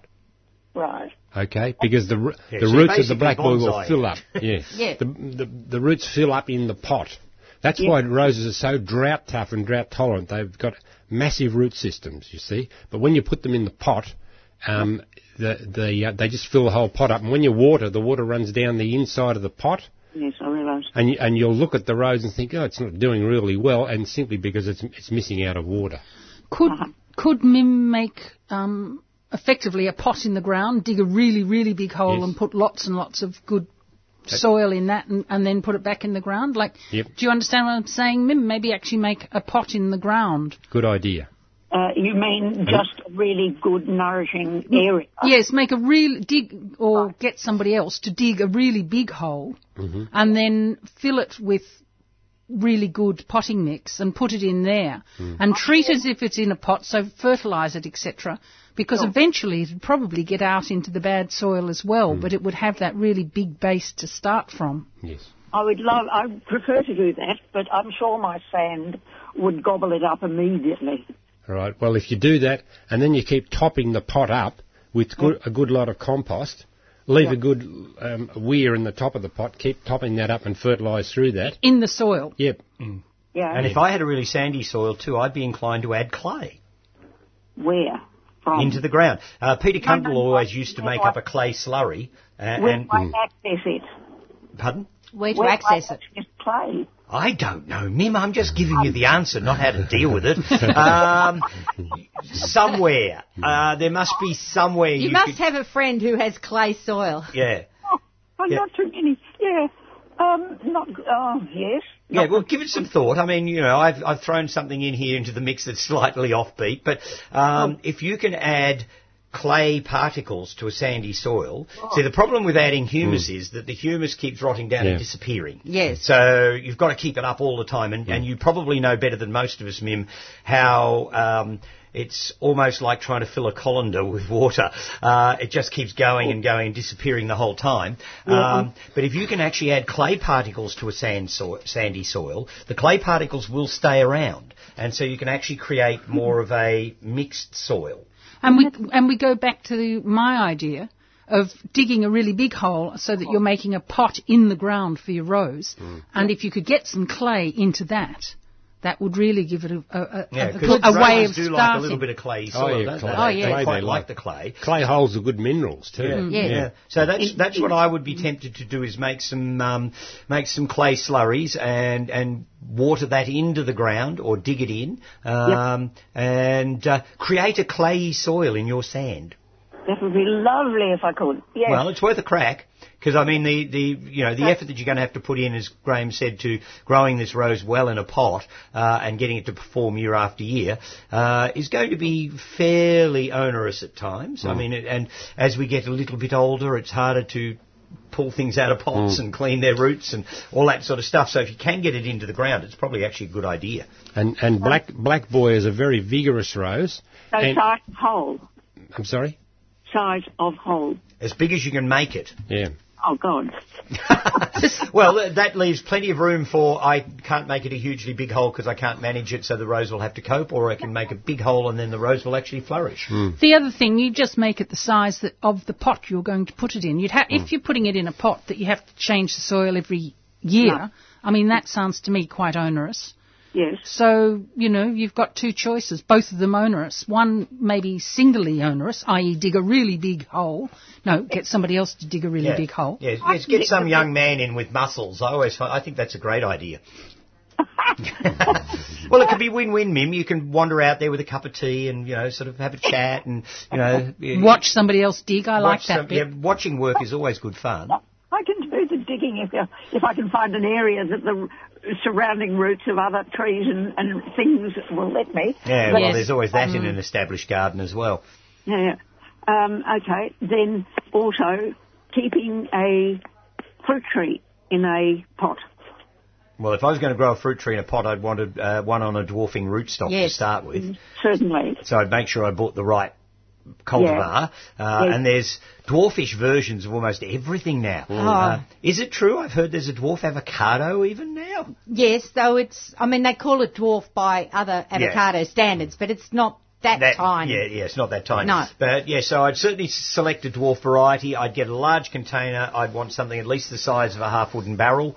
Um, And I would fill that up with a good quality potting mix. Um, Most fruit trees need to be out in a fairly open, sunny aspect if they're going to perform well. Uh, and you do need to keep regularly feeding them in a pot because they're going to need that sort of extra nutrient every year.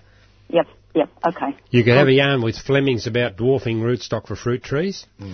And somebody has just I've got some coming in June. Oh, okay, good. And Mim, somebody has just come and said the cat litter uh, from Coles or Safeways is made up of clay pellets.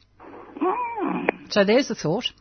There is a thought. Do, will the clay pellets, though, actually break down? Who knows? Because that's what you need, because you need the fine particles, you don't want the big particles. Oh, because goody. the sand is already big The particles. particles, Yeah. yes. Because that is the difference between sand and clay. Clay is tiny particles and sand is big particles. Yeah, Um, yeah. So it's a very good mix if you can just find some. Well, I'll find some of that and someone else's clay. Yes. Yes, That's the way to go, Mim. You're on a mission. Don't get caught stealing it out of the forest or anything, though, will you? Oh, no? No, no, I wouldn't do that. Oh, okay. right. Thank you. okay then. Bye. Yes, it's always um, a bit of an issue, but it's it's honestly the only way to really deal with a, a sandy soil. Yeah, yeah. It really is. It and, makes and, sense. and in converse, if you've got a really clay soil, Add some sand. and some sand or coarse gravel. That's Uh, right. because You- both you those open products are permanent in the ground, so they will have a long-standing benefit.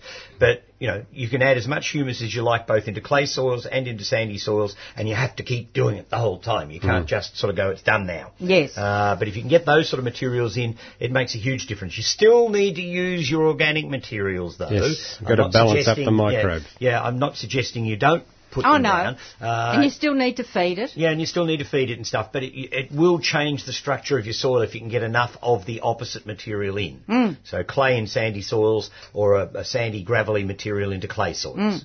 Uh, so would you say ideally a 50-50? if you can. Yeah. Um, I I know when I was trench composting in my garden, because that was the way I developed soil to start with, because I had yellow clay. Um, me and my crowbar got quite close over the years. uh, and uh, I've still got the calluses to prove it, I think. Um, and I would dig a trench down as deep as I could go, two spade depths if I could. I took the clay out. And then I'd use that trench for composting and mulching and stuff. So I'd throw my vegetable scraps in. I'd throw the spent potting mix from the nursery, which is where I got my sandy gravelly stuff Oh, yes. So all the spent potting mix would come home. I still bring all that stuff home. Yep. Um, and leaf litter, grass cuttings, anything I could find that was organic. Uh, I'd buy bags of manure on the sides of the road and things like that. Uh, and I would put that into the trench. And as I was filling the trench with that, I would also dig the trench next door. So I'd be digging the trench next door and mixing that clay into the stuff Into the- underneath. yes. And by the time I had that one filled, it was higher than it started. Although they always do go They down settle. a bit. Uh, and I had the next trench dug. Yep. And so it was about a 50-50 mix. And I Yep. just kept working my way across the garden. And I, it only took me 30 years to create soil. um, but I might add, one of the best times of my life was when I was doing the bed outside the front veranda, because I could take the kitchen bucket out and just throw it over the veranda into the trench. I thought, Uh, yeah, you know, it was, it, there was something, easy. yeah, there was something cathartic about just Yes. uh, hoiking your gr- stuff straight over the veranda. Um, and so I did that for years. Um, and, you know, I would then plant the beds afterwards. I've never redug the beds again. Um, but I would plant the beds afterwards and sometimes rather quickly. I mean, I'd dig a hole and there'd be a bit of orange peel had come up or whatever. Um, and I never had any losses doing that. All the plants grew well because there was plenty of potting mix and other stuff through it as well. Yeah. Um, and now all I do is I just top it up with mulches and feeds. So every year I try and get in and put down some sort of manure or whatever, and then I put down my mulches and I try and vary those. I just have this sense that the more diversity I put into the ground, the better off the ground's going to be. Oh, absolutely. You know, so I mean, I'm not working from a scientific formula or anything. No, no, no. But um, that's the way I work it, and I and I waste nothing. You know, everything goes in. You know, the Mm. ashes out of the out of the open fire, uh, they go into the compost or sprinkled over the garden in moderation because you can Yes. get a claggy layer Definitely in, of that. mod- in moderation. Yeah, but, Yeah. but I've got a big enough garden that Mhm. I can't create enough ash to make it an issue, Mm. so it just gets sprinkled around. I always say it's like putting salt on your chips. Yep. You know, it's it's not like putting cheese on your pizza. the, Uh, the ashes out of the fire can be a challenge because of the pH. Yeah. And we've been doing some tests on, on ashes out of the fire, and, and the pH is down to about 5.5, 5.6. I thought it was alkaline. Yeah, no, it was. It got. It, it got. It depends on the wood that's being burnt in the in the actual fire, and that's the same sort of thing with with biochar, which which um, which is more um, 6.5 in its pH. Which is actually close to neutral, which is Yeah. pretty Yes, good. that's not mm. bad. Yeah, Yeah. that's pretty good. Mm. But yeah, so I, I I think any of these things in moderation you can't do any harm with. It's when you mm. overdo any product. Yeah. And generally speaking, in most gardens we don't. If we're using our own uh, organic waste around the garden, we don't produce anything in such vast quantities. I mean, we're not running orphanages where we're squeezing 50,000 oranges a morning for orange juice or something.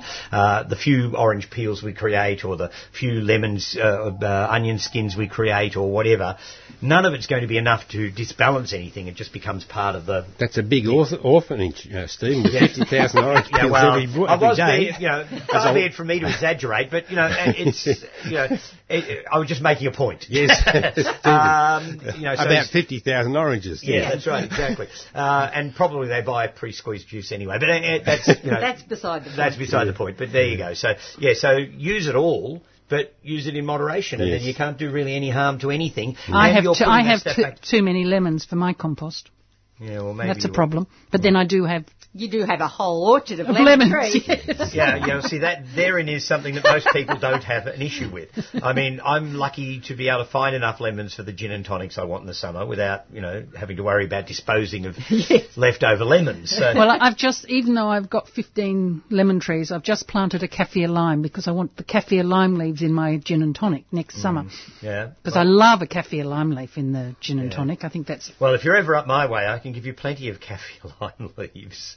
Uh, my tree is huge. so it doesn't have a problem with the frost. I thought it would. No, it, it it sometimes gets a little nipped on the tops uh, if we get really heavy frosts. Uh, but yeah, my kaffir lime is taller than this studio easily, and, and, and probably three metres through. It's huge. And where have you? Can- Because I haven't planted mine yet because I can't Well, decide. Mine's in my citrus walk, of course. Oh, Can you Where can else? you get, get kaffir limes on dwarfed rootstock? I don't know. I've, ne- I've never heard of such a thing, but I don't see why it's impossible. I mean, if they can graft a lemon onto a dwarfing rootstock, Yeah. you'd use the same rootstock. But whether you could get a kaffir lime on a dwarfing rootstock, I don't know. Because I've always got more leaves than I'll ever use. Um, I use them actually I, I, when I'm cooking whole fish in my fish, fish oven thing that I shove in the oven. I put a layer of kaffir lime leaves down because then the skin doesn't stick to the metal underneath, uh, so it keeps the fish intact uh, and it infuses it with a nice lemony. I think I think the kaffir lime leaf is lovely. Yeah, we all should have them. we have got a board full of callers, so we need to uh, get a move on. We're going first to Bettina, who's in Richmond. Good morning, Bettina. Good morning. Um, I have a little issue with uh, my avocado tree. Right. He, uh, to, look, I have an unusual situation. I've got a backyard in Richmond. It's a it's a little uh, mini brick courtyard, and has raised garden beds on the side. And this tree appeared from seed one time. As they have a tendency to do. They do. And they do. Um, and it's underneath a date palm, so it's in the, you know, literally it's a tree growing in the Deadybone Desert. So um, uh, my problem, I have two things with it. One uh, was uh, at one point um, the leaves were going a really strange, like leaves were falling off by themselves, and they were going a strange colour. They kind of were skeletonizing in the way you could almost, and it was, they were discolouring uh, around everywhere, but where the veins are. Mm. I didn't know if that was a, a nutritional deficiency or, or something I couldn't sort of find out anything about. Does anyone know about that first? And then I'll ask my other I would say a nutrient problem. Yeah, especially if it's, It's- it's- virtually under a palm tree. Yes, exactly. Uh, the palm tree is taking all the nutrition out of the soil. Yeah. Okay. Good. Okay. Good. And the other ter- the other problem, which is probably pretty common, is uh, The possums Oh, love uh, I was oh, it. going to yeah. say, have you got any possums around? I was going to ask you that question before you actually, actually asked the question. Um, because they do like avocado trees. Yeah, they're eating, so pretty much for about head height up. Yeah. Yeah. now- Yeah. Uh, and, and I think you just have to learn to live with that, my dear. Yeah, Yeah, because even if you, even if a possum moves on, another one will move in. Yep. Yeah, well, I this is this is like I mean we're surrounded by dogs. There's three dogs next door. I have a dog, so below head height, nothing's happening. No, yeah, well, that's the fine. possum's not going to come down working. that far. Yeah. Uh, yeah, the, I guess you could take the top off the avocado tree and just have it down at a lower level and just keep pruning it down. Uh, but you're not going to solve the possum issue otherwise. No. It's just going to always Yeah. be there. The only other comment I would make is that if this is virtually a self-sown avocado that's come from a stone, an avocado stone, there is no guarantees that you're going to get any fruit. Oh, I have. You have already. Yeah. Oh, well done. So it's it's probably let's see, it's probably a four or five meters. So it's above head height. So let's see. Let's say it's about four meters high, four Yep. or five meters high. My plan is to keep it no, shorter than it is right now. And it's had it had well nine fruit originally on it this year. I've eaten or gotten there'll be five, six, six of it. Excellent. Well, you- That's great. Yep, you've done well, Bettina. Yeah. Yes, I, I would just uh, revel in your successes, really. So I'd give it a good feed. Right now, but Yep. like this is it. But you know, yeah. Thanks very much. Okay. and moving right along. Yes, we've uh, we're really going to run out of time if we don't get a wriggle on. We have uh, our good friend Ken in Sunshine. Good morning, Ken. Good morning, everybody. Stephen, you rem- took me back 43 years ago when we first shifted into our house. Yeah. I worked for the gas and fuel, and I got tons and tons of coke dust. I took my trailer down to where they used to make it, Yeah. and also too, I um, I I got tons and tons of sand, Yeah. and I dug it in. I must I couldn't do it now. I well, I don't think I'd want to start off I- doing what I did way back. I dug it every night. I'd dig the front, and then the next night I'd dig the front before I went, uh, or the back before I went to bed. And I did that till September. I planted, I planted the wheat with the trees and stuff like that. But the lawn, I did that in September, so uh, it was pretty good. Was I couldn't do it now though. I No, just- uh, you no, that sounds like a lot of hard memories. work. Mm. All right, thank you very much. Okay, well See you done. later, Ken. Bye. Bye. Right, uh, next we're going to John, who's in Blackburn. Good morning, John. Oh, good morning. Uh, if I could make a very quick little comment first. Uh, I, I'm sure Virginia is right about the Feijoas. I've got two Feijoa trees and they produce a carpet of small Feijoas, but they can't produce big ones. It's just every year I discover I haven't thinned them enough. Uh, and the variety names were Mammoth and Large Oval, for what that's worth. well, they sound like the appropriate names. but each year I think I sh- should thin them more. But my question was, uh, Stephen, a, a few, four or five years ago I bought from you uh, a Lindera angustifolia. yeah. uh, and each year, as, as promised, it uh, it does quite quite nice autumn leaves, nice yellowy orange, and then they go brown. Uh, the first year, it went absolutely brilliant scarlet. It was just stunning, and I was just wondering, is there any management technique you can try to try to um, recover that glory, or do you have to Uh, depend it's, on the it's weather? It's got a lot to do with the weather and also aspect in the garden. So um, the more light they can get without getting the stinking heat of the 45 degrees howling northwesterly type days that we occasionally now get, um, the richer the colour's likely to be. But you probably it, it probably had that colour already in it when you bought it from me, um, and so it was going to turn that colour the first year. Oh, okay. Uh, but I think you're going to, I think you're going to have to be happy most of the time with the sort of more orangey shades that you're likely to get in Melbourne suburbia. Yeah, I, I am happy. It's not really worth the effort of taking it for a holiday to Macedon. Yeah, well, you can always bring it back and yeah, yeah, and give it a holiday with me every so often. But no, uh, I think the colour you're getting with your Lindera is probably what you're going to expect most years. That's what you get in Blackburn, yes, because it is actually a combination of cold and sun that makes the colour. Yep. Okay. Well, anyway, I'm very happy with it anyway. So Oh, it's a lovely little tree, and it's doing all right, is it, John? Yeah, yeah, sure. It, it's on the south side of the house, so it gets sort of some hot sun in summer when the sun moves around Yeah. south and west. But uh, it's mostly shaded most of the time. But yeah, it's going well, and then the fruit looks quite nice too. Yeah, it gets a little, quite pretty little berries on it. It's a, it's a charming tree. I, uh, uh, I think I might have been the one that brought it into the country years ago. I got it from seed from New Zealand. Oh, congratulations. Um, and uh, so it's getting about a little bit now. The boys up at Yamina are growing it, and I think Talangi Wholesale Nursery is growing it now too. And it's a charming little autumn colouring tree. Really Yep. pretty. Okay, thank you very much. Good That's on a you. pleasure. Bye. Okay, bye bye. Right, and next we have uh, Tom out in Berwick. Good morning, Tom. Good morning. Go ahead. Uh, about the lemon, a lemon tree. Yes. I think they call it gall. Yes. And what, what's the solution to get rid of it? There is Chop no, them off. There's no proper solution per se, but yes, you've got to take the galls out on a regular basis if you're going to keep the trees clean. Well, if I took the gall out, I would, I would have a non-lemon tree. Yeah, That's that's It the problem. exist.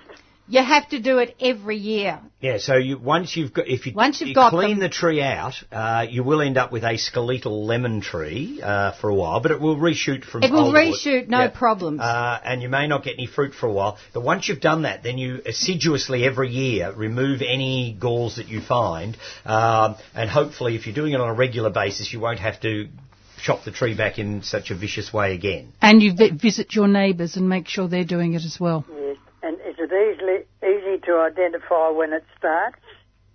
Not really, because the, the, the wasp lays its eggs on the stem of the lemon tree, um, and they tunnel in, and you only see the evidence once the gall starts to form. Yes. So that by that time the gall wasp is already there. S- What some people do is just drill into the gall so that the that the the baby in the gall will die. Oh. I oh yes. don't know how effective that is. And, and it's very slow and tedious. Yeah, Whereas it's if much you go snip, you can cut them chop off. it off. Uh, I don't think I'd be bothered. But the, the, the wasp emerges August to October, so you really need to do it at the latest by about um, June, July. July. yeah, yeah, because that way you're I'm getting rid of next I'm cutting year's a fair bit off now. Yeah, well, I'd, I'd, I'd hoe into it now. Yeah, all right. All right. Thank, thank you very much. Good Okay, luck, Tom. Bye. Thank Yes, you. gall wasp. I'm so glad that it hasn't found its way to Macedon yet. You are incredibly lucky. I haven't I haven't got it. I mean, can you imagine what's going to happen to me with Oh, 15 trees? Mm. Yeah, yes, it'll be a pain in the neck if you get And, it. and if you cut it off, what should you do with it? Well, I burn, throw it. it Burn it. Burn it. Burn its brains out. Yeah. I throw it through the shredder. That's what I would do with it. Because they're not hmm. going to survive the shredder. No, Yeah. that's true. But you can't keep them.